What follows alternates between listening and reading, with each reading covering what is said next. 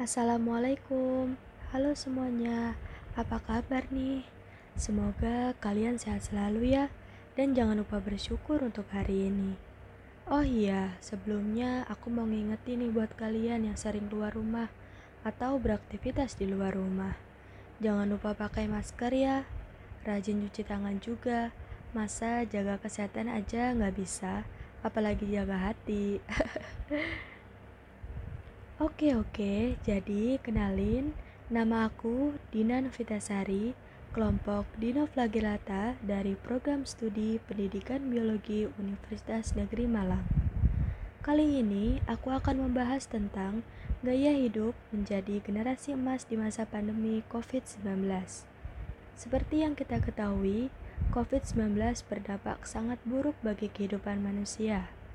Sebagai mahasiswa, kita juga perlu meluangkan waktu untuk memantau kesehatan diri sendiri agar tidak terlampau stres dalam menghadapi berbagai persoalan yang sering dialami.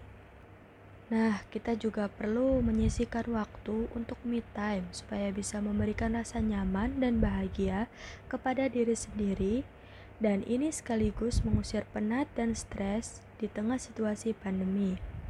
Nah, dalam mempersiapkan generasi emas di tengah kondisi pandemi COVID-19, dibutuhkan keselarasan dan kesinambungan untuk mewujudkan generasi emas yang handal dan hebat.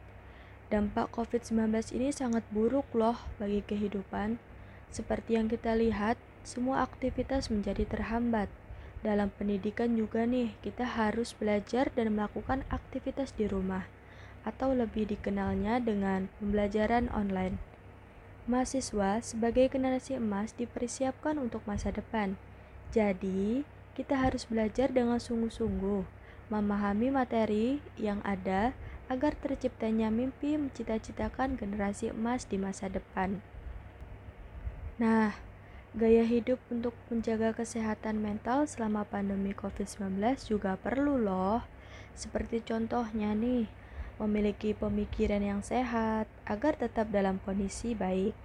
Selain itu, kurangi juga asupan berita yang terlalu banyak karena dapat membuat kesehatan mental terganggu. Dan jika merasa tidak nyaman, ada hal tertentu yang mengganggu aktivitas dan pikiranmu, kamu bisa berbagi cerita kepada orang-orang yang dipercaya, seperti contohnya keluarga, kerabat, atau teman dekatmu.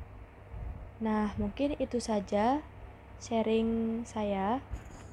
Pergi ke kampung, jalan terbelah, pohon jatuh, awas menimpa. Jika ada yang salah, maafkanlah. Assalamualaikum dan sampai jumpa.